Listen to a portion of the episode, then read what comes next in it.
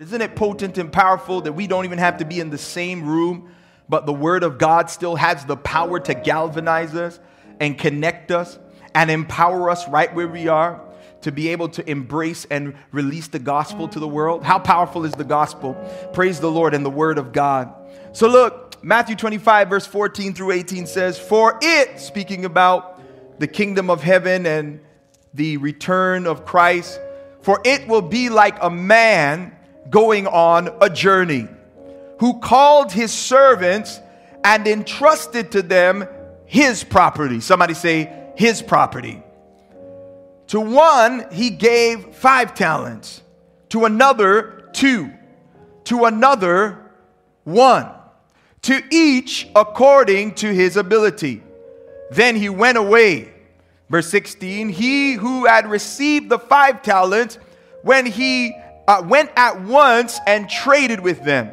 And he made five talents more. Verse 17. So also he who had the two talents made two talents more. But it says, But he who had received the one talent went and dug in the ground and hid his master's money. My God. So we know this passage is in regards to money. Verse 19 now, after a long time, somebody say a long time. It's, Jesus been gone for a long time, hasn't he? After a long time, the master of those servants came and settled accounts with them. And he who had received the five talents came forward, bringing five talents more, saying, Master, you delivered to me five talents. Here, I have made five more. Verse 21 his master said to him, Well done, good and faithful servant. See, this well done is attached to the way in which this servant stewarded or multiplied the money that was given to him by his master. And he says, You have been faithful over a little, I will set you over much. Enter into the joy of your master. Verse 22. And he also, and he also, uh, he said, who had two talents, came forward, saying, Master, you delivered to me two talents. Here, I have made two talents more. Verse 23 His master said to him, Well done. Here it is again. Good and faithful servant. Listen, I want to hear a well done more than I want a man's pat on the back. Come on, somebody. He says, You have been faithful over a little, I will set you over much. Enter into the joy of your master. He also, who had received the one talent, came forward saying, Master, I knew you to be a hard man, reaping where you did not sow, and gathering where you scattered no seed. Verse 25, so I was afraid, and I went and hid your talent. Somebody say, hid your talent. He hid God's money in the ground. Here you have what is yours. Verse 26, but his master answered him, You wicked and slothful servant. You knew that I reap where I have not sown and gather where I scattered no seed, calling me a fam? Then you ought to have invested my money with the bankers, and at my coming I should have received what was my own with interest. Verse 28 So take the talent from him and give it to him who has 10 talents. Wow. Let's bow our heads and let's go before the Lord in prayer.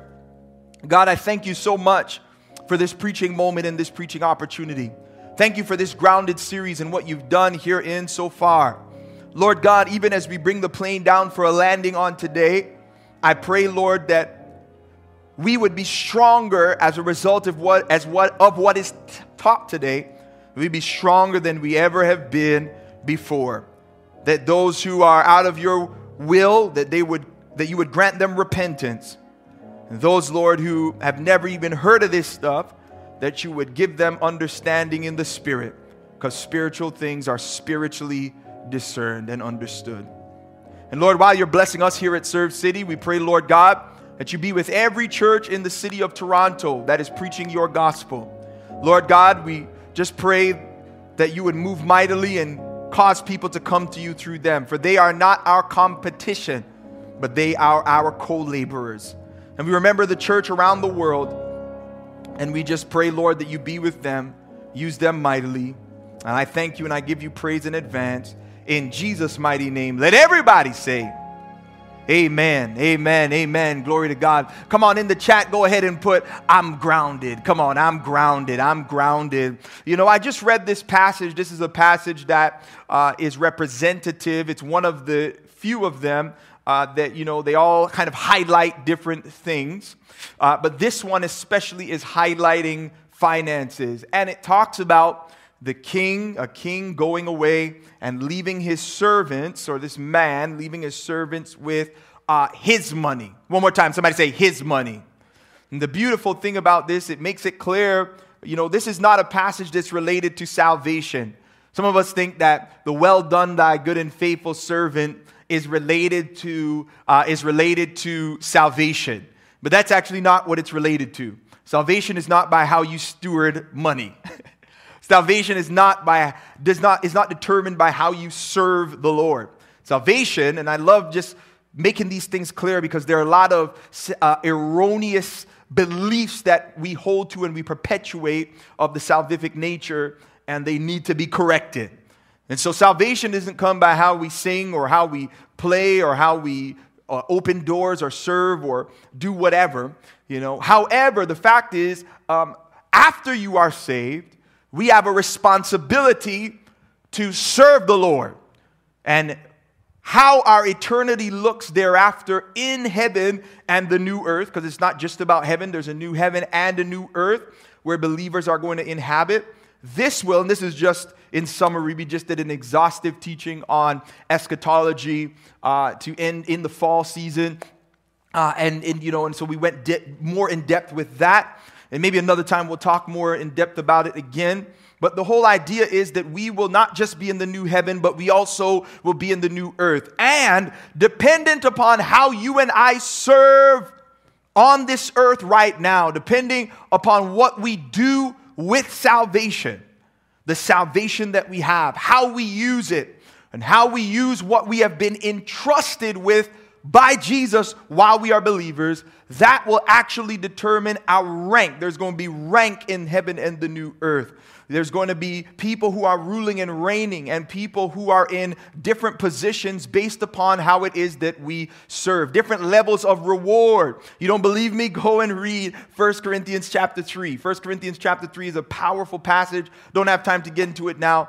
But the idea is that the works that we set forth as believers after we have been saved, they are going to be weighed, they are going to be tested proverbially as by fire. Everybody say fire. And based upon the way that we are serving as by uh, the way that these works are tested, how they are, it will reveal what type of works they were.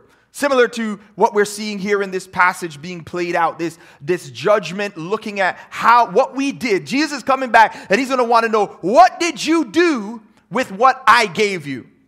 How did you serve as a Christian or as one of my servants? How did you serve?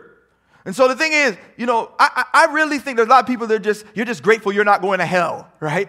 But how many of you know, I don't want to, I don't know about you, I don't want to stand before Jesus and have to give an account and be like, God, I didn't do everything that you wanted me to do with what it is that you put me in my hand. I, I, I think, you know, too many of us are scared of hell right? And we're scared of just, oh, I don't want to go to hell, and I'm just grateful I'm not going to hell. But how, it's not just about not going to hell. You and I are going to have to give an account. 1 Corinthians chapter 3 makes it clear. And you will be saved, but you can even receive loss even as a Christian being saved. Read that whole chapter when you get a chance. Uh, it will bless your life and give you some context. But you know, today I want to talk about this because it's important for us to understand. And I believe that God wants to do something mighty in our lives, even as we are in this crazy season. And I told you, you know, the prophetic word over our house for this season is that God wants us to be grounded. And God wants to, He's going to demonstrate, we believe, stability in and of our lives. And this is in our lives. And it's going to be insane. It's going to be an anomaly because right now we should not be stable. we should be unstable. Everything around us is telling us that things should be unstable. Because of the, the erratic nature of what's happening in our world today. But I believe that God wants to show and demonstrate these are perfect opportunities for Him to demonstrate His power in and through the kingdom. Oh, and I want you to be a part of that. I want you to be grounded. Come on. If you didn't put it in the chat yet, uh, somebody just, just put some American in there. Say, I'm going to be grounded. Come on. I'm going to be grounded. Spell it how you wish. Uh, you have the freedom and the liberty to do that. I'm going to be grounded. Praise the Lord. And so when I'm thinking about this, man, I just, I just got a, a number of things to share and some scriptures. And so again, I encourage you to uh, grab this. And if you are watching this now, please go ahead and share this link. Invite people to watch it with you because this is going to impact their life. If you're watching it in the replay, share it, hit share, and share it on your social media, you know, on your Facebook and all of that. Invite some people to watch it with you. Praise God. So, listen, man, you know, I'm thinking about uh, a long time ago, and I was in a place, my wife and I, we were experiencing um, you know, some financial difficulty. This was over a decade ago, a long time ago. We're not experiencing financial difficulty now, praise God.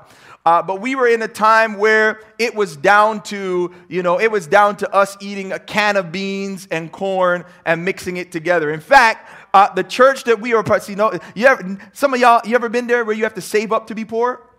You know, and like we were in a pretty crazy moment, had more month than money. You know, we actually were excited when the church called a fast. the church we were a part of called a fast, and we were like, oh, thank God. Because now at least there's a reason for us to minimize the food that we're eating. And it's not going to be as obzaki of a situation as it was prior. You ever been so hungry that you're just like, man, come on, we're just going to have an involuntary fast. You ever been there before? You know, and so it was, it was, it was one of those times, fam. And we were like, man, we had bills, and we're like, how are we gonna pay these bills? And I'll never forget, we had five dollars and twenty some cents. Five dollars and twenty some cents. And we were in the position, we were in the States, we were by ourselves, we weren't near any parents, all that sorts of stuff. And uh, we, are, we went to a service. The service was happening. It was a powerful service. I believe it was uh, Bishop Liston Page, I think. Yep, wifey's saying, yeah. Bishop Liston Page was in there. He was preaching down the house. And, you know, we, it was just a crazy experience. The night before, I forgot, I think it was Bishop Rudolph McKissick Jr. was preaching, maybe. And we were, uh, and then also, I think Dr. Jackie McCullough. It was a crazy lineup of monstrous preachers. And she, Dr. McCullough, she preached this message on how God used her around oranges. And I don't know if she's ever going to see this message, but that message you preached, Bishop, was insane. And my wife and I, at the end of that service, we both we have one of those things where it's kind of like, you know, we're just in the in the spirit all the time. We're like, you know, we, when we were getting ready at the top of the uh, the end of last year, and we were doing our strength to strength giving you know, we prayed about it and we came together and we said the same amount the Lord was telling us to sow in that, uh, in that moment. It was just a really cool moment. So, anyway, we are there, and my wife and I, while we were there in the in the auditorium after we heard that powerful message by Dr. Dr. Uh, McCullough, we look at each other and we knew exactly what we had to do. We knew in that moment that we had to sow our $5. And so we're like, we looked at each other like, man, I mean, this thing is not going to meet any of the needs that we have. So it must be a seed. And so we said, we know what? We're going to sell this, send it, uh, sow into the kingdom. This last $5, we kept the 20 something cents to buy a stick of gum. I still remember it. We had the, the, the last 20 something cents for a stick of gum. We said, we're going to buy this stick of gum so the man's breath is not going to stink. But we're going to, you know, but we're going to put this $5 in there. So we sold the $5. And I never forget where this was a this was one of those moments where we're like, okay, God, this is a seed. We're gonna put it in your hand. This is our last. We can't pay our bills, none of this. I'll never forget, I was at that time. See, I wasn't pastoring full time all the time. There was a, a, a, little break right there for a matter of months before I entered back into full time ministry when we uh, transitioned from one state or one area of the state to another. And I was slanging suits, selling suits. At this store called Bachrach. I don't even think it's still around anymore. And I would stand on my feet all day and just work all day. You know, when, was working 12 hour shifts, selling suits, you know, barely making, making minimum wage at that time. And if you don't sell a certain amount, you couldn't make more than minimum wage. It was insane. So I'm at work and I'm there in the back and I'm selling these suits and, you know, doing my thing. And, um, and, and while I'm there, I'll never forget. So the service we went to was the night before. They had another service during the day, but I couldn't attend it the following day uh, because I had to work. And so my wife attended the service, and my wife ends up showing up at uh, my wife ends up showing up at, at my job. And I'm like, you see, when the wifey shows up at the job, when anybody shows up at the job, I know she didn't come to buy a suit, right? So I'm like, something serious is going on. So anyway, she comes in and she walks up to me and she tells me something. Babe, isn't this nuts? I'm just thinking about this story, just looking back. And I'll never forget, I fell back after she told me the news. And all of my coworkers, they thought she told me she's pregnant or something crazy like that. But I was like, nah, she wasn't telling me she was pregnant. She said she went to church the following day and we had sold our last $5. And she said, Someone came to her in that moment. Someone came to her during the service uh, and they, had, they put a check for $500 in her hand. And see, look, see, we're excited here at the broadcast campus. I hope you can, you know, we, if we could just brag on God and His goodness. Watch this. We sold our last $5 because we realized that because it couldn't meet our need, it must have been a seed. Come on. And it would do better in the hand of Jesus than it would do in my pocket, burning a hole, or if I went and ate it out at BK. Come on, somebody in this place. I wonder if it's a witness. And so they came. They didn't know how much we gave, but it was exactly a hundred fold return. A hundred on the five dollar seed that we sowed, and my breath was still smelling good.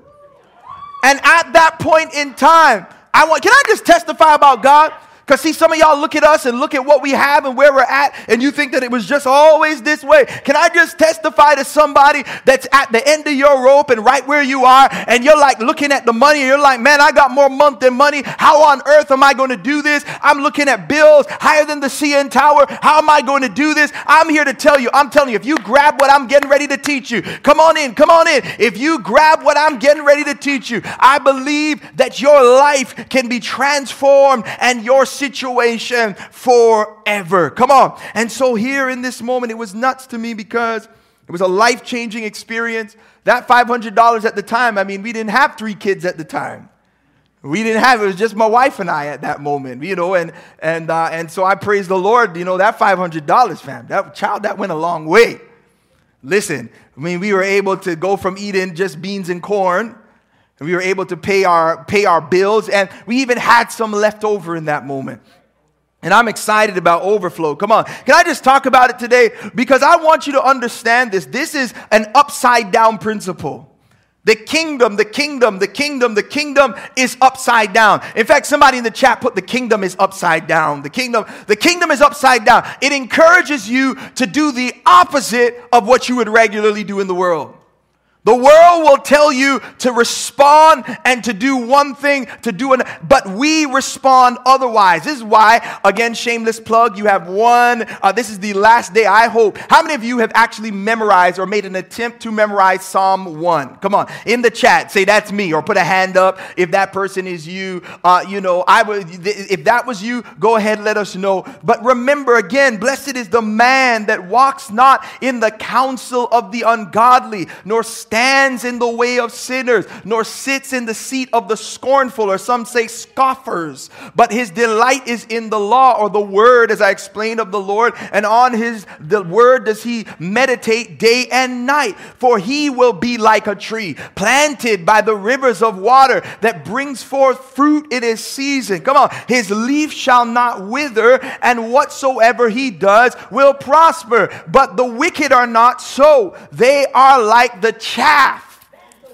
the tumbleweed, come on, that the wind drives away. And so this is why it is that we are assigned. When I'm telling you stuff like this, the world is like, that don't make sense. Oh, he just wanted them prosperity, turn around seven times. And no, I'm not telling you to jump up seven times and you're going to get a million dollars. I'm encouraging you around what I'm about to tell you and teach you biblical principles because God, watch this, God wants you to be financially stable.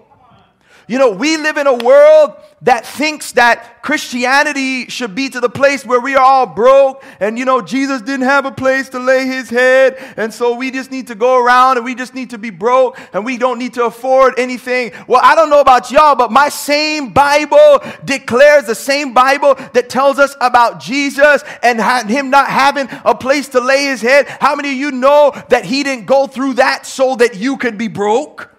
In fact, this same Bible say in Proverbs 13 verse 22 that a good man leaves an inheritance to his children's children. And he says, but the sinner's wealth is laid up for the righteous. I'm not even going to teach on that right now. That has futuristic implications, but it also has implications right now.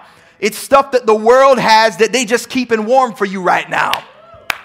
And if you and I would be faithful, oh, can I teach? I know I have, man, I feel, I just feel this thing so strong. If you and I would be faithful over what it is that God has put in our hands, there's some stuff that will transfer from the kingdom of darkness. Instead of coveting what other people have, you be faithful and watch God give it to you and keep it in your life. Come on, somebody. When the wicked are not so, but they're like the chaff which the wind drives away. Oh, I'm speaking with wisdom. I want you to grab this thing today. Come on. This Bible, I want you to understand. And so, a good man leaves an inheritance for his children. How can I leave an inheritance for my children's children?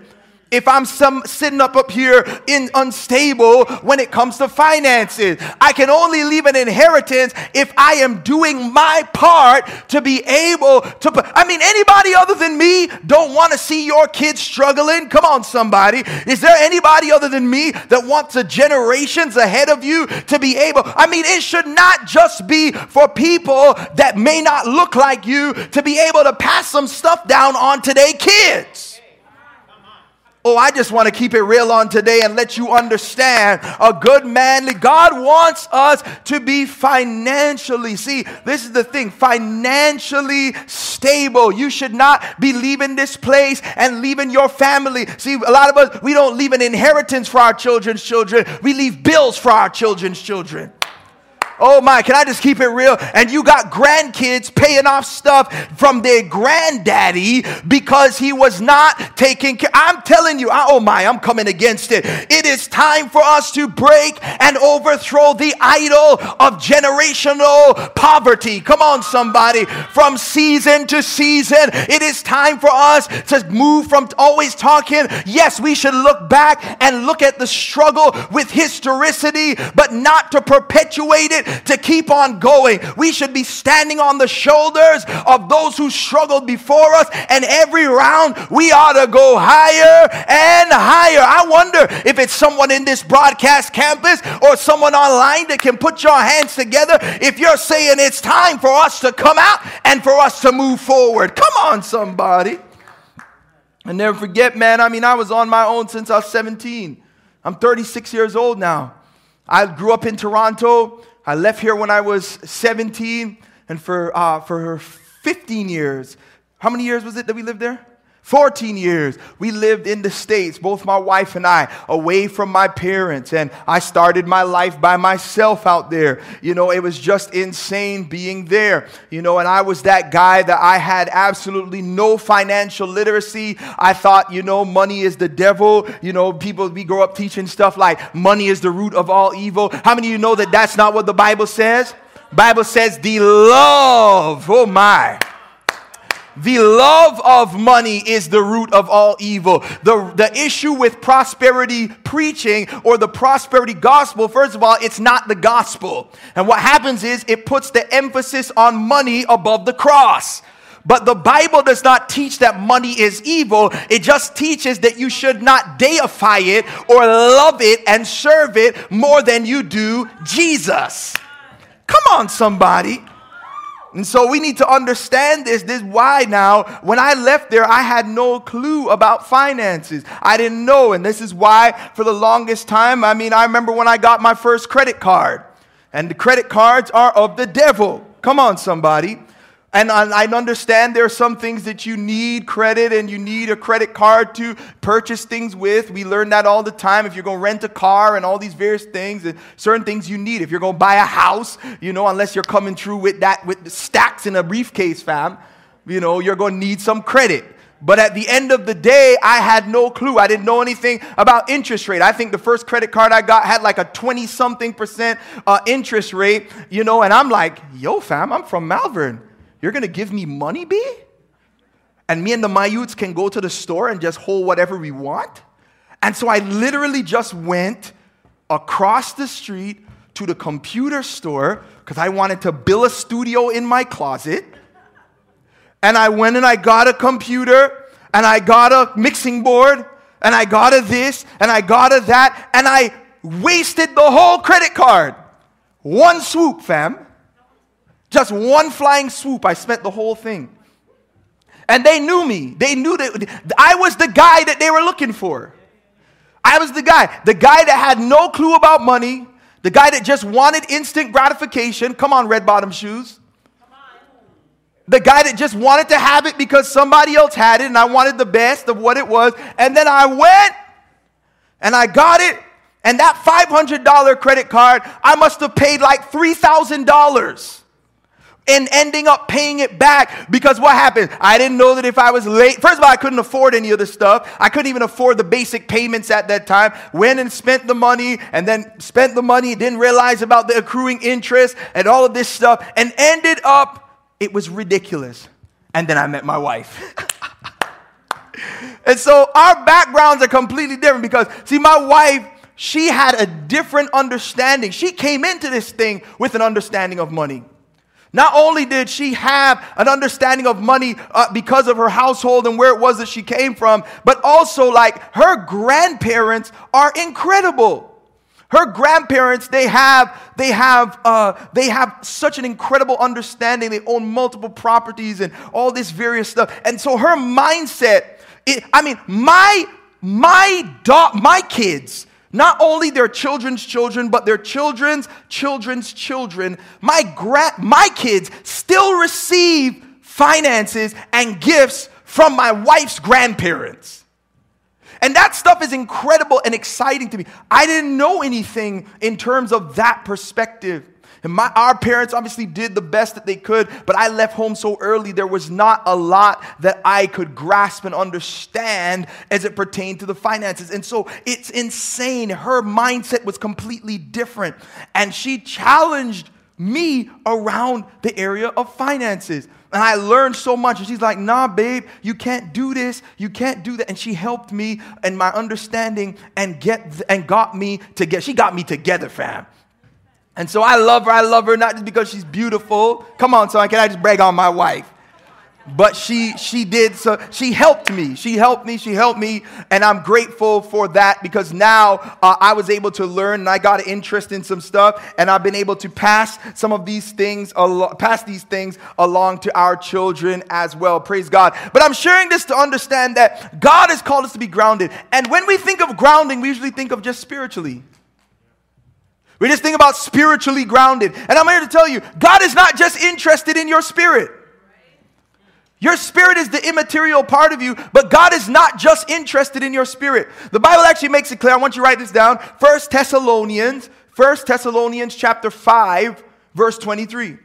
First Thessalonians chapter 5, verse 23.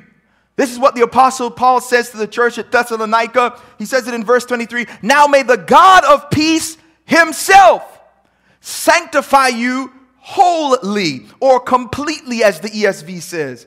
Wholly or completely. And may your whole spirit and soul and body be kept blameless at the coming of the Lord. Notice he doesn't just say your whole spirit, which is the immaterial part of man. You are a spirit. You have a soul, which is your will, emotions, and your intellect, and you live in a body. But notice what he says. He says, May the God of peace sanctify you completely, and may your whole spirit, soul, and body, somebody say, and body and body be kept blameless at the coming of the Lord. In other words, God is interested not just in your spiritual life, but also in your physical life.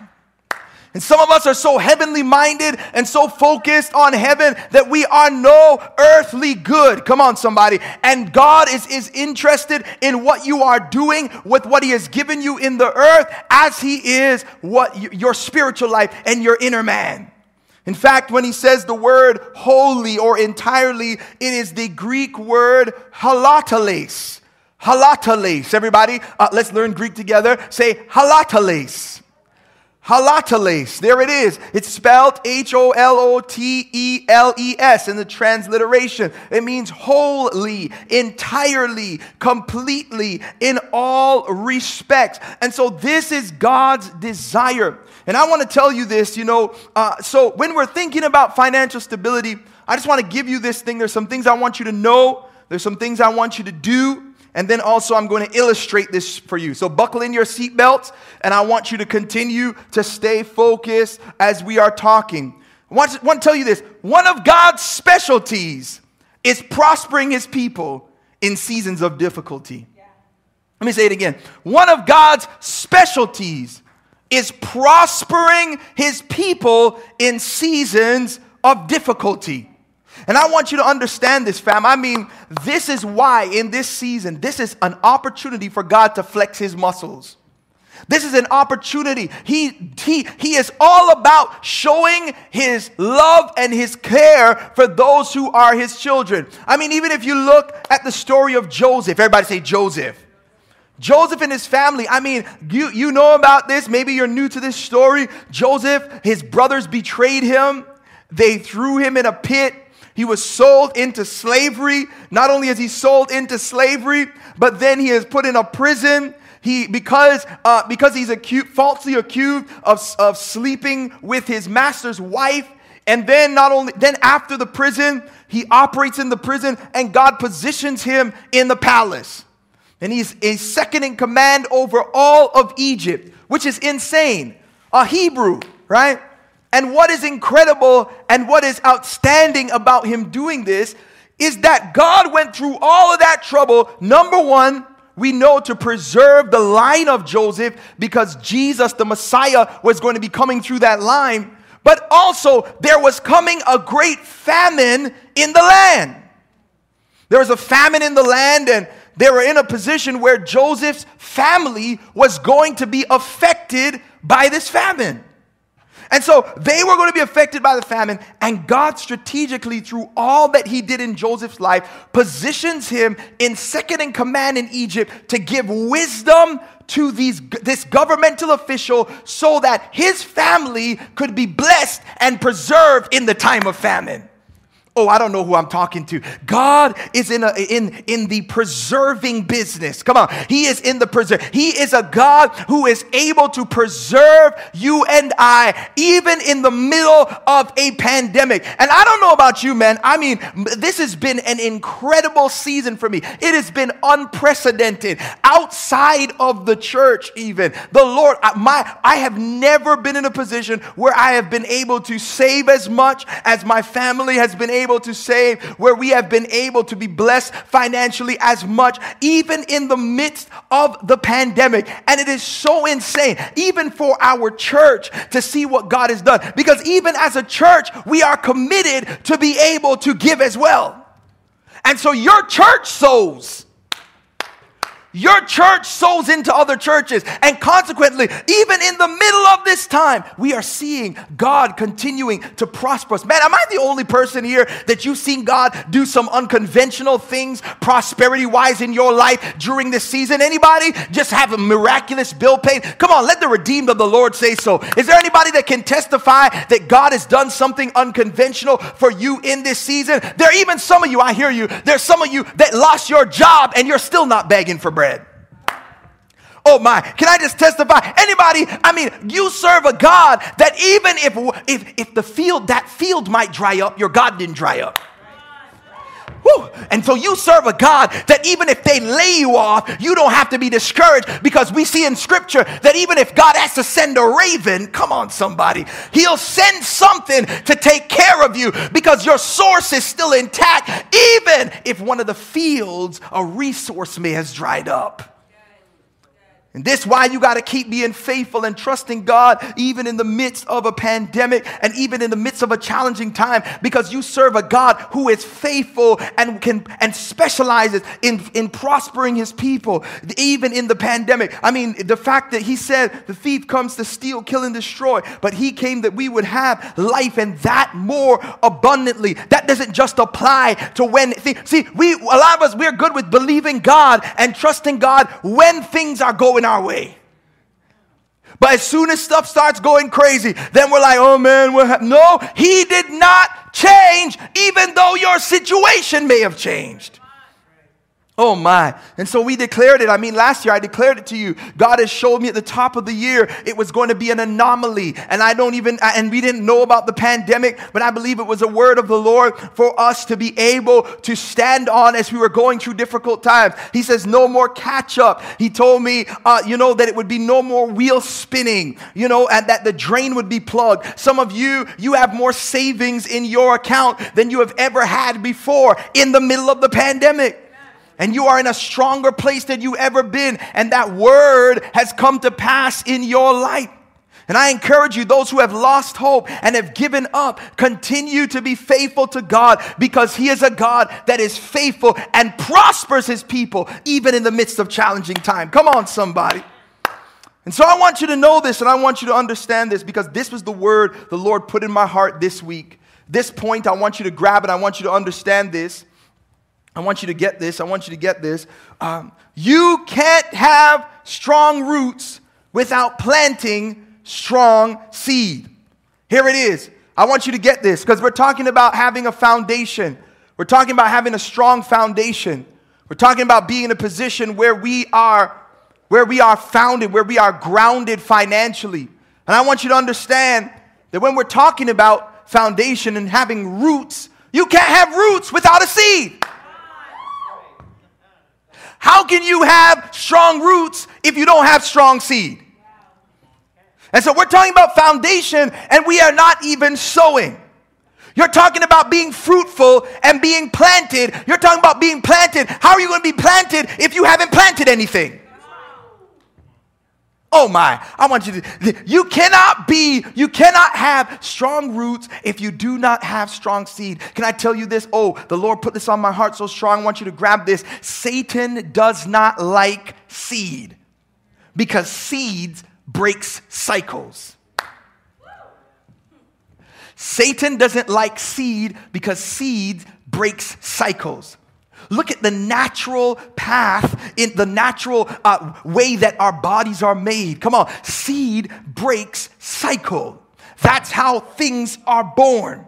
And this is why Satan does not like seed. This is why there's so much warfare around generosity. Why is it so easy for us to receive, but it's not easy for us to give? Why is it that as soon as we start talking about money and giving, your mind starts, oh, they just want my money. They just want this so that they. Why is it? Did you ever realize you always start hearing this stuff? Why is it? Oh, man, does the war come in your mind? Oh, but I got to pay this. I got to do this. I got to do that. I got to do this. In worshiping God, when it comes to worshiping God with a portion of what it is that He's given you, why is it that there's so much warfare around the seed? Because Satan knows that if you plant strong seed, you'll get strong roots. And so, what he wants you to do is he wants you to squander the seed, come on, somebody, into things that don't matter because he knows that you're not going to get a harvest off of it. Oh, I want you to grab this. Please grab this. I'm telling you, please grab this. This why selfishness is so easy. Selfishness is so easy because the devil doesn't like seed. He doesn't like seed. He doesn't like seed. He does not want you to, to, to, have, to, to, to plant seed because you can't have strong roots without strong seed. I want you to grab this. Seed breaks cycles. There are things that are happening in your family, there are poverty cycles. You may be the one that can break that off of your household. Come on, somebody. You may be the one that can break that off of your family. Can I just talk about it? I mean, you can pray into it, you can should about a Honda into it. You can dance and jump and pull it on down and pull down strongholds. But until you put a seed in the ground, come on, that cycle cannot be broken because only through seed are cycles broken. Oh my, I want to, uh, I, I'm gonna show, I just want you to grab this thing. This is why, this is why, this is why it's imperative for us to grab this. And then number two, I want you to realize not only can you not have strong roots without planting strong seed, watch this, your seed, when you plant in the kingdom, your seed is not buried, it's planted. Your seed is not buried, it's planted. When you bury something, watch this, you're placing or hiding it underground. But when you plant something, you're placing it in the ground with the purpose of it to be growing. So there's a difference. There's a difference. There are many of you, you're like, man, why should I sow or why should I plant seed? When you plant seed, you're like, man, I'm just getting this away and it's, it's going to be there and it's stuck and it's. And I want you to understand that when you do so, you're not burying it, you are planting it. And when you're planting it, you're positioning it for growth. It's not, it's positioned for growth, not death. Oh, can I tell you this? Your seed has the power to open doors. And I tell you this, your seed has the power to open doors. Uh, Proverbs 18, verse 16, write this down. Proverbs 18, verse 16. We oftentimes read this out of context. Watch this. The Bible actually says, A man's gift makes room for him and brings him before the great. Let me read it again. A man's gift makes room for him and brings him before the great. Now, oftentimes when we read this, how many of you have heard this? Your gift will make room for you. And we usually have heard this taught in relation to the talents that we have. If you are a great dancer, if you are a great musician, if you are a great orator, or if you are someone who is skilled and talented in the area of accounting, your gifts will make room for you. That's what, it, that's what we read it as. But the word gift right there is mattan in the Hebrew. Somebody say mattan. Mattan, spelled M A T T A N, when transliterated. Mattan, and it means a present an offering or a reward. In other words, you ever heard the translation when you when you come bearing gifts? So it's saying that when you come bearing gifts, there's power in bringing a gift. Come on, somebody. Because when you bring a gift, a gift can open doors and bring you before the great. Oh, I want you to grab this thing on this morning. And so a gift your, your gift, your, uh, your seed can open doors for you. There are things that are locked up right now for many of you in your life because you will not release, you will not release the seed that God has put in your hand. Are you hearing me on today? It's imperative for us to understand this. It's imperative for us to grab this. Your seed open doors. And we got to stop reading poverty as God's will into Scripture. You know, like for example, in, in, in, uh, in, in, in Matthew 26, verse 11, and Mark 14, 7, you know, where Jesus talks about how the poor you will have with you always. Jesus noting this and us taking it out of context is not a command for you to be broke. Jesus saying that the poor will be with you always does not mean that you are to be broke. In fact, I want to read this Mark chapter 14 I want you to look at this. We're going to look at scripture just so, because this is one of the biggest reasons, and I'm going to deal with these mindsets and misconceptions. It is time for us as the kingdom to understand the power in the seed and the power, the, what, what it is that God wants to release to us. If we continue to move with these ill mindsets and these unbiblical understandings of money, we will never be able to experience what it is that God has for us us. The kingdom is going to go forward as we continue to understand generosity. Come on, somebody. Verse 3 of Mark 14 says, And while he was at Bethany in the house of Simon the leper, stay with me. I hope you're with me still. Simon the leper, as he was reclining at a table, a woman came and, and with an alabaster box of ointment of pure nard, which is very costly. It even says it in the text. And she broke it, broke the flask, and I don't have time to unpack this all, and poured it over Jesus' head. There were some who said to themselves, watch this, indignantly, why was this ointment wasted like that? For this ointment could have been sold, can't you see him, brother so and so, sister so and so, for more than 300 denarii and given to the poor. You see, when people, when this is why people don't understand in the kingdom. When you do extravagant things as worship to Jesus as it pertains, look, she she brought all these resources together and she bought this thing to lavish upon Jesus. And people will look and they'll be like, You gave your last five dollars, fam? Are you serious? They're like, why would you do that? Why would you spend such an extravagant money? Or some people, when they see extravagance in this regard, they're like, oh, why don't you just take that money and use it for the poor? And they don't care nothing about the poor anyway. They just mad at what you're doing. But so he, he, they're checking him about the extravagance, checking her rather, about the extravagance she was exemplifying here in sowing this on Jesus at that point. And then watch, and the Bible says, and they scolded her, verse 6. But Jesus said, Leave her alone. This is the context of the scripture we always take out of, out of context. Why do you trouble her? She has done a beautiful thing to me. Oh, Jesus loves extravagant worship. He loves when we take the resources that you and I may have. Come on, somebody, that He has blessed us with. Come on. Remember the parable we read earlier on? Oh, we're coming back there in a second. But He loves when you take what it is that He has given you and you lavish it on Him for the advancement of His kingdom and to say thank you for that which He has given to you. Can I teach the Bible?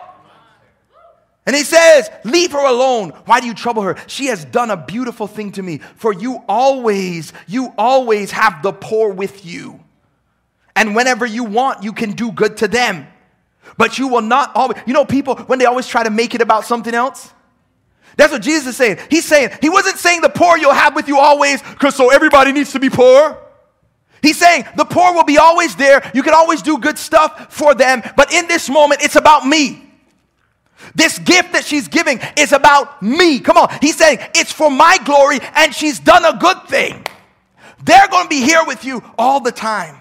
But this is a gospel thing. It's forecasting. But you will not always have me. She has done what she could. She has anointed my body before my burial. And truly I say to you, wherever the gospel is proclaimed in the whole world, what she has done will be told in memory of her. Look, we're still reading about it today because of the ointment, because of the extravagant gift. Oh my God, I want to be known for the extravagance that I lay upon my Savior. Come on, somebody. I want to be known because of the fact that God, based on what He has given me, I want to be known for pouring out with extravagance the things that the Lord has given me. I want to be known for the kingdom being advanced, not because of what I drive, not because of how big my house is, but how I have poured out what God has given me on the Savior so that the world would know that there is a Savior who has died for the sins of mankind and rose up on the third day with all power and is the soon coming King. Come on, somebody in this place, give the Lord praise. I want to be an extravagant giver. And so that was the context of the poor you'll have with you always. It's not oh, you're always going to be poor. There's always going to be people that's poor. That's not the point of what he was trying to communicate. And so, you know, when we're talking about poverty, I want you to understand this because there is, it is very important for us to note this. These are the type of poverty mindsets that have us entrapped. And this is why it is difficult for us to be able to move forward. Are y'all still with me? If you're with me, say I'm with you. Come on. Somebody in the chat, let me know you're still with me. Come on, come on. You know, poverty mindset, spending credit like cash with no attention to interest. You know, spending money with no budget. These are the things that perpetuate a poverty mindset or thoughts towards future ramifications. People singing, I gotta wear and look like I'm wealthy. You know, the richest people and the most wealthiest people in the earth, you would never look at them and tell that they're wealthy. But you know when somebody is broke rich when they're walking around wearing their wealth. Come on, somebody. You shouldn't be wearing your whole paycheck. Okay. How about this? Uh, can I flip it? How about I don't deserve more? Only a certain race or type of people can be wealthy. This is a poverty mindset. I can't have anything. Only a certain type of people have this. Only a certain type of people. Or, or, or uh, being broke makes me more like Jesus, like we just talked about in the scripture. Or how about this? You know, the, the fact of the matter is, the point of God is not financial wealth, you know, it's financial poverty. So you have the extreme where there's people like, oh, God just wants me to be rich and money, money, money, money, money, and money, money. And we dance on money in the pulpit and come and bring me. And There's that. But then there's the other side that's like, God wants me to be financially broke. You know, some people, one of the misconceptions is you need a college degree in order to be wealthy. And you're like, man, I failed in college, or this happened, or whatever the case, and I need this, so this is a hindrance. How many of you know it's YouTubers on there? That are making millions. My kids are always telling me about millionaire kids stay in school. Uh, but they are always telling telling me about millionaires and billionaires. And dad, this person just gave away $600,000 to this person and that person on YouTube and all this stuff. It's people without a college degree making more than people with PhDs. So don't, that's a poverty mindset. You have ideas and seeds, come on, somebody, and stuff in your bloodline that never got released, but God wants to release it through you. Oh, I release entrepreneurship. Somebody needs to stir up and start, start, stop working for somebody and start working for yourself and build something that will cause legacy and generational wealth to be able to be perpetuated in your bloodline. Come on, if that's you, you ought to give God praise. If you're saying it's me, it's me, it's me, I dare you to let me know. It's important for us to grab this thing, man. Poverty patterns, you know, generational mismanagement of funds. These are the things that stop us. You know, no examples of wealth. This is why it's important for me, for my children, to see examples of people like me doing well. This is important. This is why it's important for me, for my children, to be able to see doctors that look like them. This is why it's important. This is why I go and seek out specifically certain things because I want there to be examples of people, come on, not that are an anomaly, but to be able to show them and to say, hey, these things are possible. Business owners and entrepreneurs and people who started even as children that were able to take what they had and do incredible. I want them to see all examples of people that look like them. And sometimes we are unable to progress forward because of these generational patterns where we are doing this, or parents telling their children, mind your business and stop asking about my money. When you start paying bills, you can ask me. The other don't know about that type of stuff. Stop telling your children to mind their business about finances.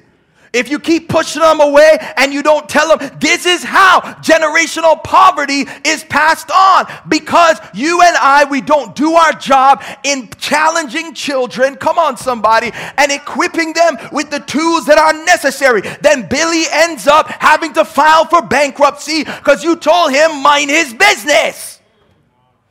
Okay. Can I just help somebody? Well, the good news is we don't have to repeat or perpetuate the financial uh, uh, mistakes of generations past. Oh, this is the good news. I, I, just feel a turnaround in my spirit. The Lord of the breakthrough. I feel that's the good news. As long as there's life, there's hope. I don't care. Some of you might be drowning, come on, in the Red Sea of debt. But I wonder if there's anyone that knows that just as God used Moses to part the Red Sea, that right now in this moment, he can cause a breakthrough to happen in your finances. How many of you know that he don't just heal cancer? He doesn't just heal minds. I wonder if there's anybody that knows that he can heal your finances finances. He can heal your credit score.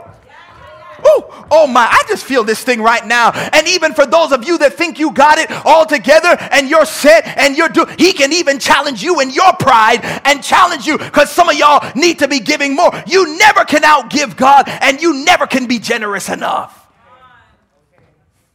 Okay, This is good news. You can start where you are with what you have had, what you have, and God can do a turnaround. Come on, come on. Somebody, somebody in the chat just put a turnaround, a turnaround. Oh, I feel like some generous. All he needs is one. All he needs is just one. I mean, all he needs. Oh, hey, Oh, I just feel all he needs is just one person. All he needs is just one. All he needs is just one business. All he needs is just one mother. All he needs is just one father. All he needs is just one child to say this far and no further that I can make a difference and a change for the. Oh my. Am I the only person feeling this thing, man? I'm almost there. I'm almost there. I'm almost there. I want you to get this. I want you to get this. I want you to get this. You don't have to perpetuate the errors of generations past. God can do the turnaround with you. First, we have to understand our assignment. Write this down Genesis 1 28 and 29. Genesis 1 28 and 29. And my wife teach, and I teach this in premarital counseling. Your assignment, our assignment, after it was made clear that we were made in the image and the likeness of God God, the assignment on our life, watch this, is to be fruitful and multiply. Oh, my, my, my, my, my. This is the text. It's the same way that we talk about in this Matthew 25 that we've been talking about. This passage that we started with is this idea of the, of the king or this man leaving and giving certain things to his servants. And his desire is for them to occupy or to multiply these things. But he says, be fruitful and multiply. And I tell, teach this in premarital counseling because it's important. Being fruitful and multiplying does not just mean babies. He gives them seed.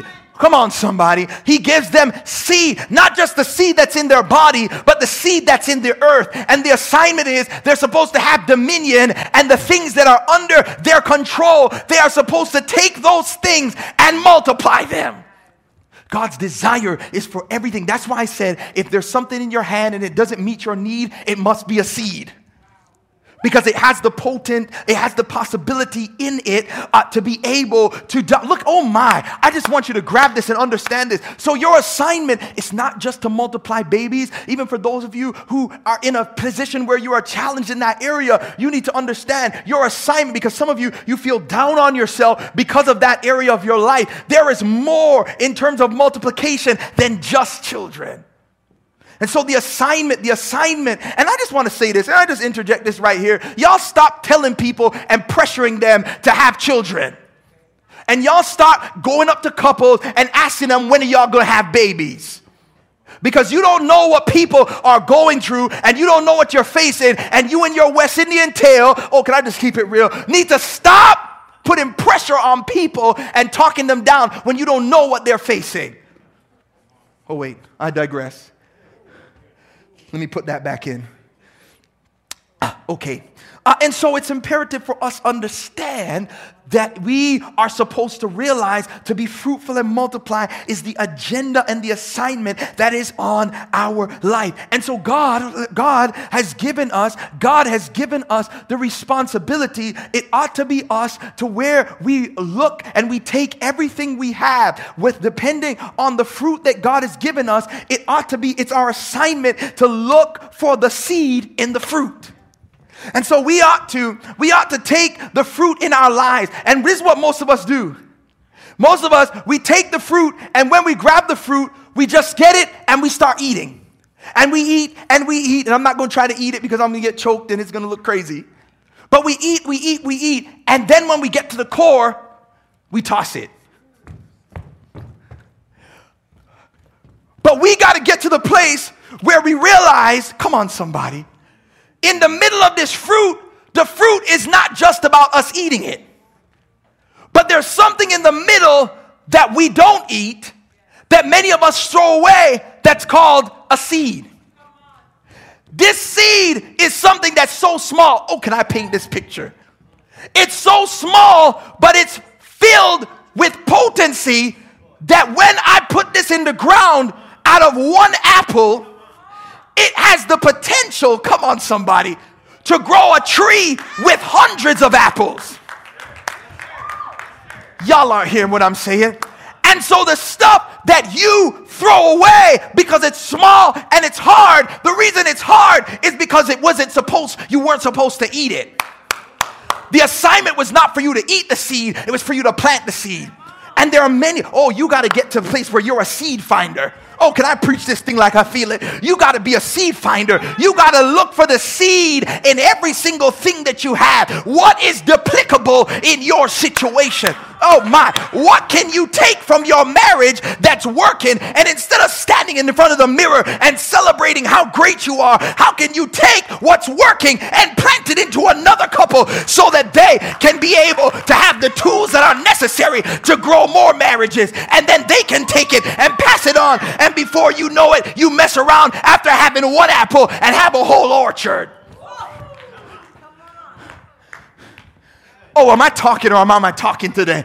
Oh, I want you to grab this thing to understand. It's not about you just enjoying the fruit. God has called you to be a seed identifier. Come on, somebody. And even especially as it pertains to money, it's not about you just getting the money and eating it. This is why there's a portion of your finances that you're supposed to use as worship, that you sow as seed into the kingdom to lavish extravagantly on oh my am i just is this just good to me y'all? I mean i'm i'm losing my mind up here. Uh, we're, we're, we're having church here in the broadcast uh, campus because i want you to grab this. Understand there is seed in your finances and many y'all you've been choking on the seed because of the fact that it was not supposed to be eaten. And that's why no matter how much you get, there's a hole in your bucket. There, Liza, there, Liza. And the reason why is because you won't plug it up with the seed. Come on, somebody.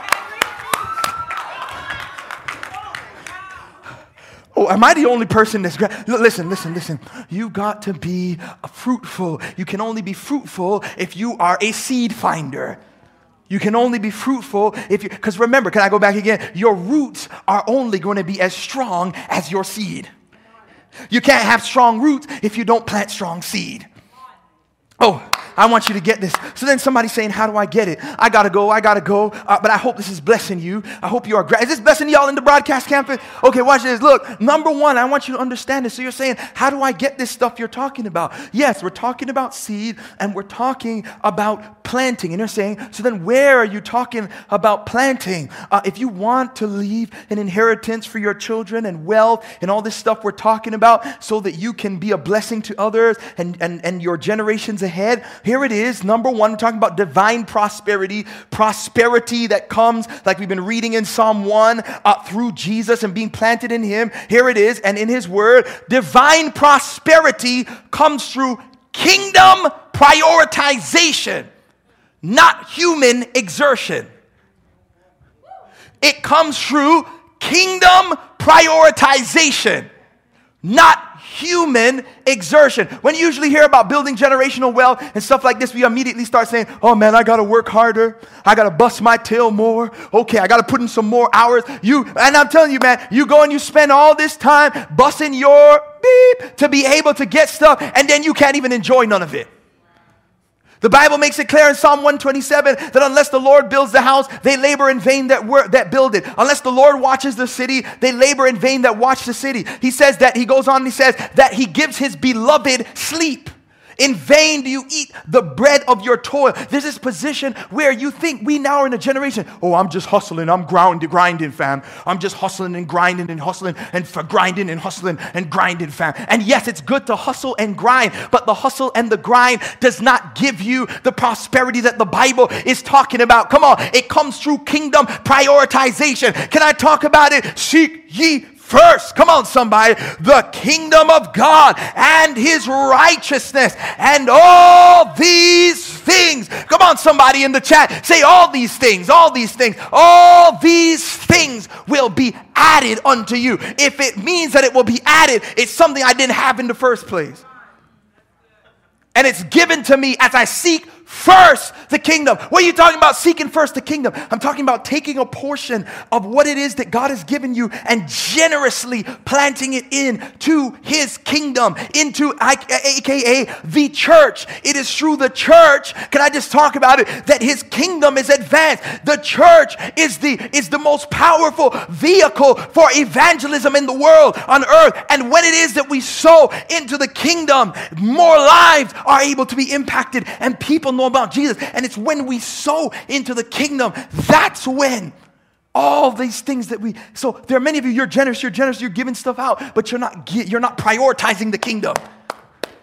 Oh i want you to get this i want you to get this. Can i give you this? Write this down. Proverbs 3 9 and 10 proverbs 3 see this is a principle that's not just new testament. Are y'all still with me?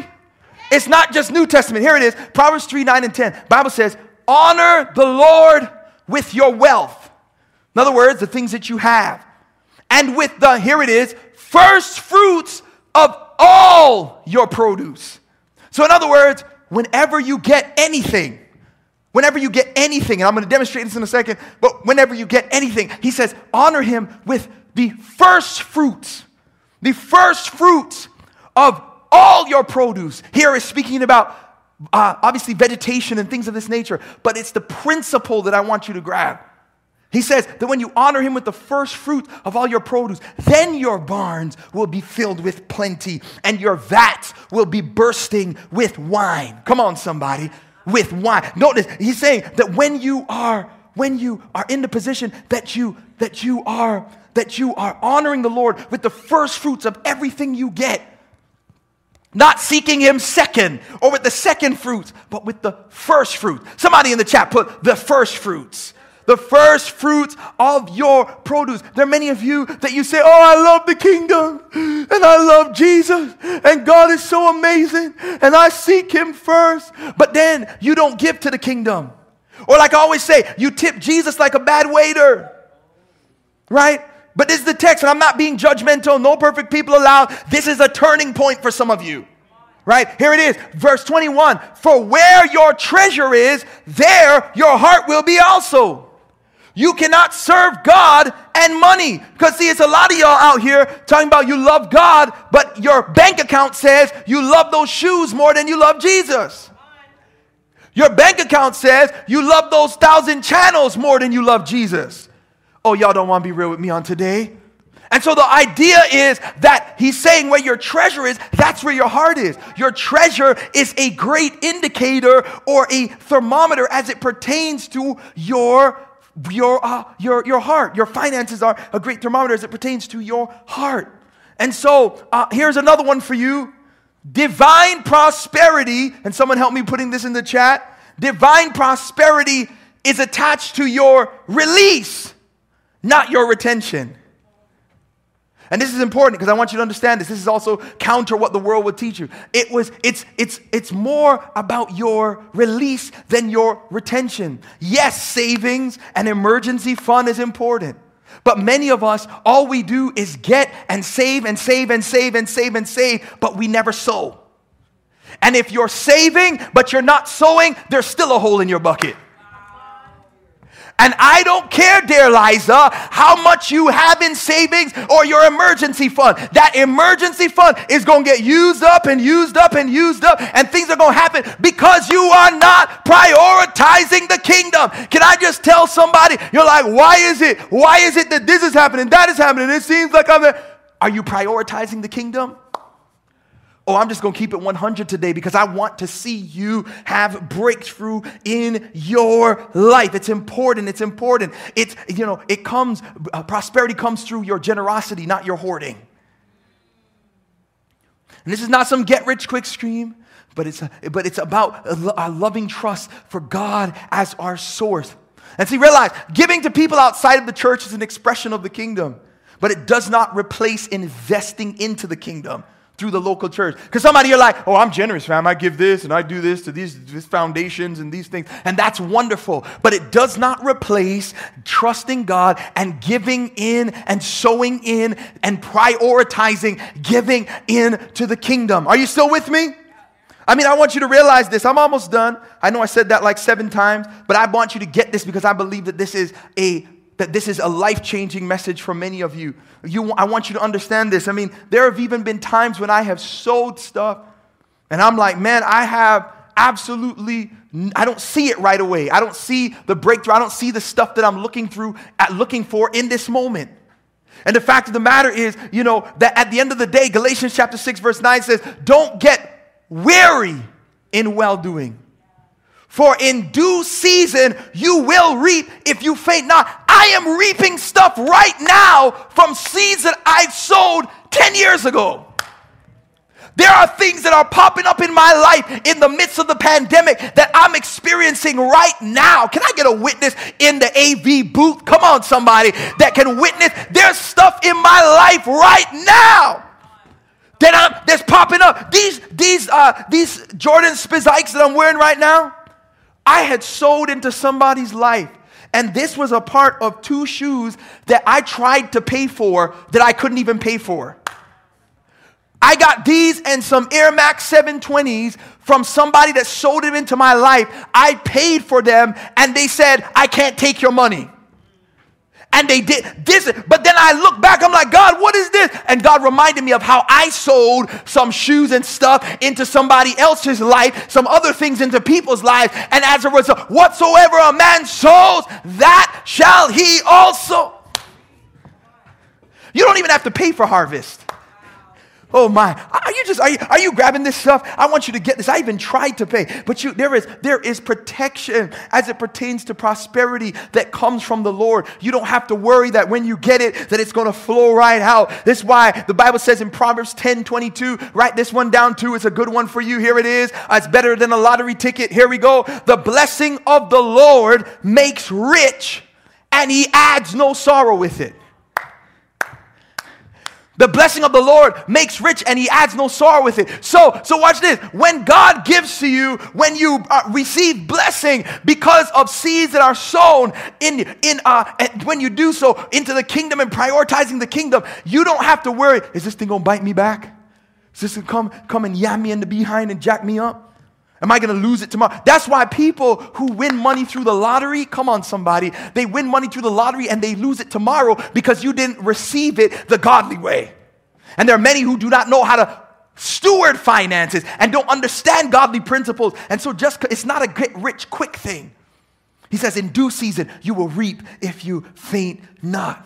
And so, watch this. So, I just want to tell you this last thing before I just illustrate this thing and close it for you. Uh, and this is the last one for real. You can start living generously right now.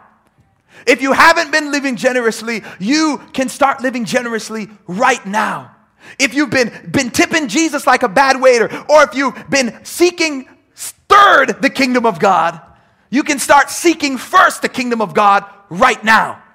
And I know I have preached forever this morning, but I hope that something I'm saying is impacting you, is impacting you in a way that is impactful. As they bring this prop for me here to close this thing out, Proverbs chapter 11, verse 24 and 25 in the King James Version, it says, watch this, it says, There is that scattereth and yet increaseth, and there is that withholdeth more than is meet but it tendeth to poverty. And then watch what he says the liberal soul shall be made fat, and he that watereth shall be watered also himself.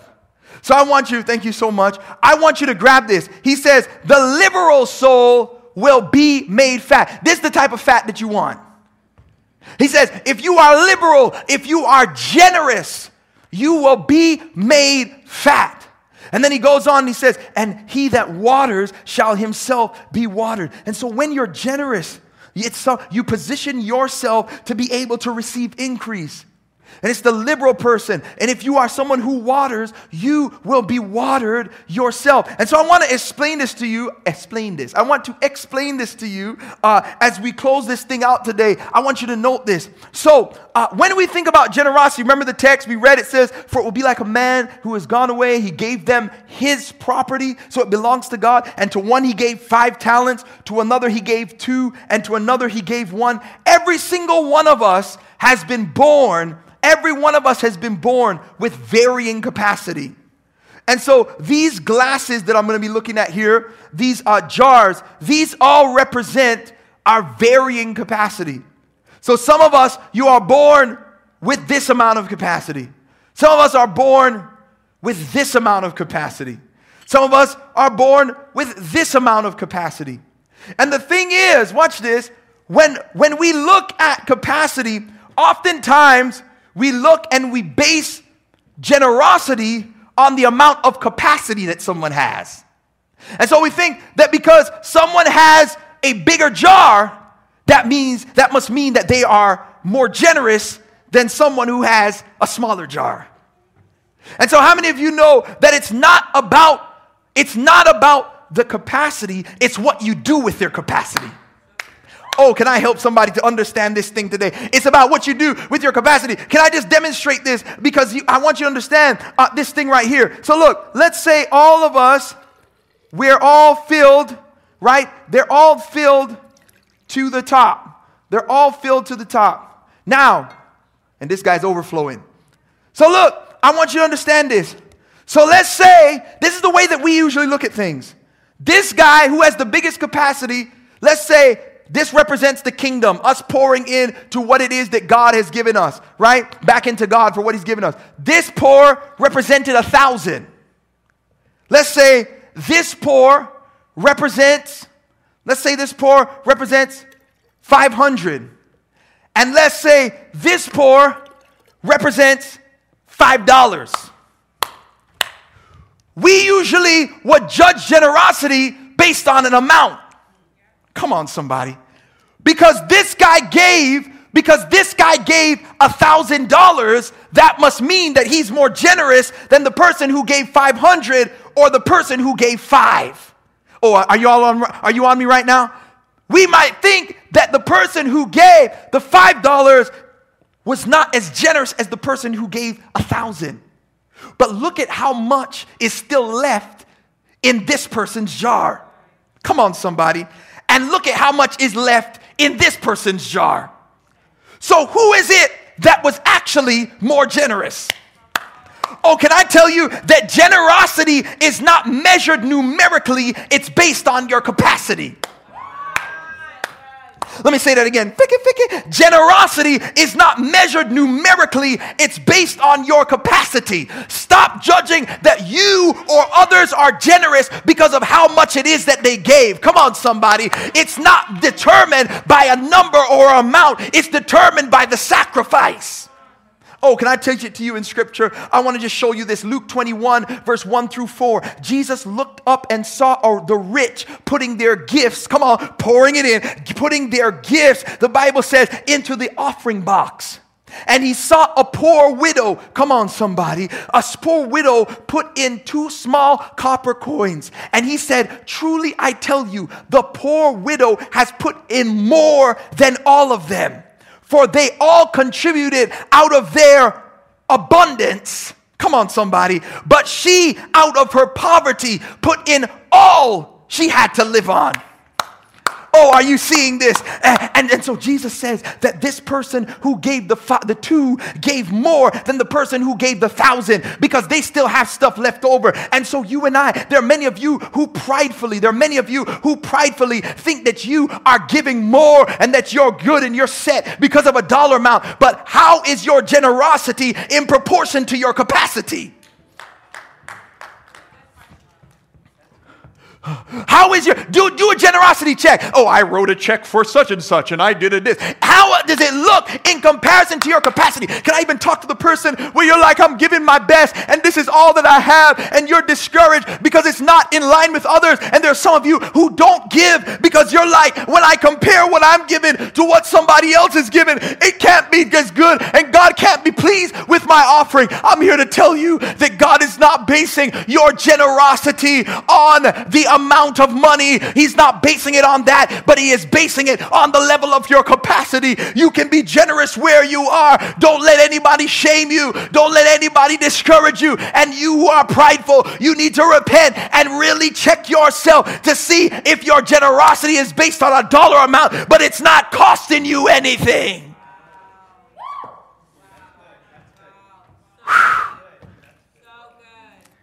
No matter how much you have, you can always be generous. Are you hearing what I'm saying? And the idea and the assignment and the purpose of us giving is so that we can always watch this. If you be faithful long enough with this $5 jar, how many of you know that God soon enough will increase your capacity? Come on. And the people that had the $5 end up getting to the $500. Come on. And you get to the place where, as you are more faithful with what God has placed in your hand, He continues to increase you and enlarge you. And I hear Second Corinthians 9, verse 10 says, so that you can be blessed enough to not just have your needs met, but so that then you can go and you can be a blessing to other people as well. Come on, somebody. Don't wait till you get a thousand dollars to be generous. Come on. You can take that can of beans in your closet. You can take whatever it is that you have and you can start sowing and being generous right now. So, lastly, I want to share this with you because I want you to get this. When we think about prioritization, this is what we're talking about because the idea is us being generous with what we have. Don't say I have too little because remember the servant, he, the master came back and he's like, all I had was one and I know you were a this and a that and now we're struck. And he comes back and he says, You should have invested it. You should have done something. He says, Even if you had little, that's not an excuse to do nothing. You should do something. Do something with what it is that I've given you. But many of us, this is our perspective. This is how we do it. Let's say this aloe plant represents the kingdom. And I love aloe plants. I'll never forget, I was in the West Indies. Only stuff like this happened in the West Indies. And I got a cut. and my sister said, Go and break open the and put some aloe on my on my and, and it took care of it, right? But the healing for the nations, right? And then this now represents this plant. Come on, I want you to see this. This plant represents you. This plant represents your your your uh yourself, your bill. I mean, no, not your bills, your savings and yourself. And then this jacked up raggedy plant right here, this cactus, old dried up plant, let this represent your bills, right? So this represents your bills. This, this, is, this is what the Bible teaches. The Bible says that we're supposed to, watch this, we're supposed to seek first the kingdom of God, right? And his righteousness. Doesn't mean that the kingdom is the only thing that you sow into. But this is what many of us usually do. We're like, oh my gosh, we get our funds and we're like, oh my gosh, oh my gosh, I'm losing my mind. Oh my gosh, oh my gosh, oh my gosh, oh my gosh. Let me take care of my bills. And we pour out into our bills and then we're like, oh my gosh, emergency fund. And then, okay, I need to go ahead and I need to then go and then I need to pay my emergency fund and I need to get my savings because I'm saving for a house and I need to do this and I need to do that. And so then we invest all of the money into this stuff. And then when we're done, we just go like this for Jesus.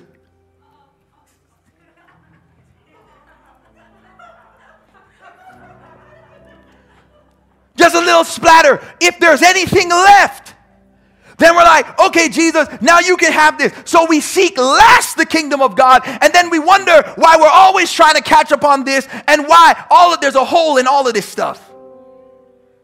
And the assignment is for us to use the capacity we have, no matter how big or small, and be generous with it, firstly in the kingdom of God. And then everything else we need will be added unto us so that we can make sure then after that we can take care of not only ourselves but our bills. Why am I rushing to sow into this cactus plant so fast? Does the text say, seek first the cactus of God and all these things will be added? No, seek first the kingdom of God. Oh, I hope that they're getting this in the online campus. I can't see y'all right now, but I hope that you're grabbing this because we need to rearrange our understanding of our capacity and also what we're sowing into in our lives. Because when we get this priority in order, that's when we're going to begin to see divine prosperity in our lives, to be able to not just be blessed in our life, but to be able to bless and be a blessing to those who are around us and also those in, uh, in the generations that are ahead of us. And so I end today by just letting you know that the reason why we celebrate the gospel and the reason why we have celebrate salvation today is because Jesus is a seed. Because God gave the best that He had. Oh, are y'all hearing what I'm saying on this morning? He gave the best that he had. Yahweh, the Bible makes it clear that when we were sinners sinking deep in sin, far from a peaceful shore, very deeply stained within, sinking to rise no more, that we were headed for hell, the Bible says, outside of Christ. And the good news is that God doesn't say, I'm just going to keep all my goodness to myself. I'm just going to keep it all to myself. It's just going to be about me, myself, and I. He doesn't just say it's just about me, but what he says is, I'm going to do everything I can. I'm going to put on flesh, and I'm going to send my son. I'm going to come to the earth. I'm going to live perfectly on your behalf so that you and I, you wouldn't be spiritually bankrupt and dead in sin and headed for hell and just that's it. But God plants Jesus in the earth. and through his death, he doesn't go in the grave to be buried and stay dead, but he is planted, not buried. And he rises from death. He rises from death with all power and extends to you and I today eternal life. This is why we're so excited about Jesus. This is why we sow into Jesus and into the kingdom and we lavish on him beautifully, so that bountifully, so that others can learn about him because this is that message. John 3:16 God so loved the world that he gave his only son that whoever believes in him would not perish but would have everlasting life. And so today this is the message that people have given so you could hear. This is the message I want to invite you into today. This is the love of God to you today. Doesn't matter what you've done, doesn't matter how far you are away from Him, His arms are open wide to receive you right now into fellowship. And so, here in this moment, I want to invite you. If you do not know Jesus as your Savior, if you're not having a relationship with Him, today is your day when you can get your relationship right with God. And so today I invite you into doing so. You're saying, How do I do that? All you got to do is put your trust in Him, believe in Him, put faith in Him. The Bible says that if you confess with your mouth that Jesus is Lord, in other words, you want Him to be the boss of your life, and if you believe in your heart that God has raised Him from death, that indeed He didn't stay dead, He's not just buried, but He rose and from death with all power, that you could be saved. Today you can give Him your life and your heart. And so if that person is you, I want to invite you in to trusting Him today. And so I'm getting ready to lead a prayer of commitment. Yeah. And today, if it's your first time doing so, if you've never made a decision for Christ before, or if today you're like, this is my day, and I want to come back home. You may have been connected with Him and you ran away, and He's never left you, even though you may have run away from Him. And today is your time. You can come back home you can come back home. So I'm going to lead this prayer of commitment. Every head bow, every eye closed. Right now, I want you to just think of yourself, think of your heart. Do you have a relationship with Christ? Is this is Jesus calling you and drawing you today? If you're going to respond on the count of three, if you're like, that's me, just after you've checked yourself and that's you, on the count of three, I want you to pop that hand up real high. Here we go. On the count of three, if you're like, that's me, I want you to include me in this prayer, Pastor Andrew. I- am making a decision for Christ today. Here we go. On the count of three. One, two, three. Come on, pop that hand up right there in your living room. That's okay. Don't worry about it. Don't worry who's looking at you. This is your time. This is between you and God. And so here, I want us to pray this prayer. Repeat it after me. Mean it with all your heart. It's not a prayer that saved, it's Jesus who saved. But this is a prayer of commitment, drawing a line in the sand. Here we go. And so we say, God, thank you for sending Jesus. Jesus, thank you for dying for my sins and rising from death with all power. Come into my heart, forgive me of my sins, and make me new. Be with me now and forevermore. I thank you for doing it. In Jesus' mighty name. Come on, let everybody say amen. Come on, you ought to go ahead and give the Lord praise right where you are. Come on, we celebrate you. Come on.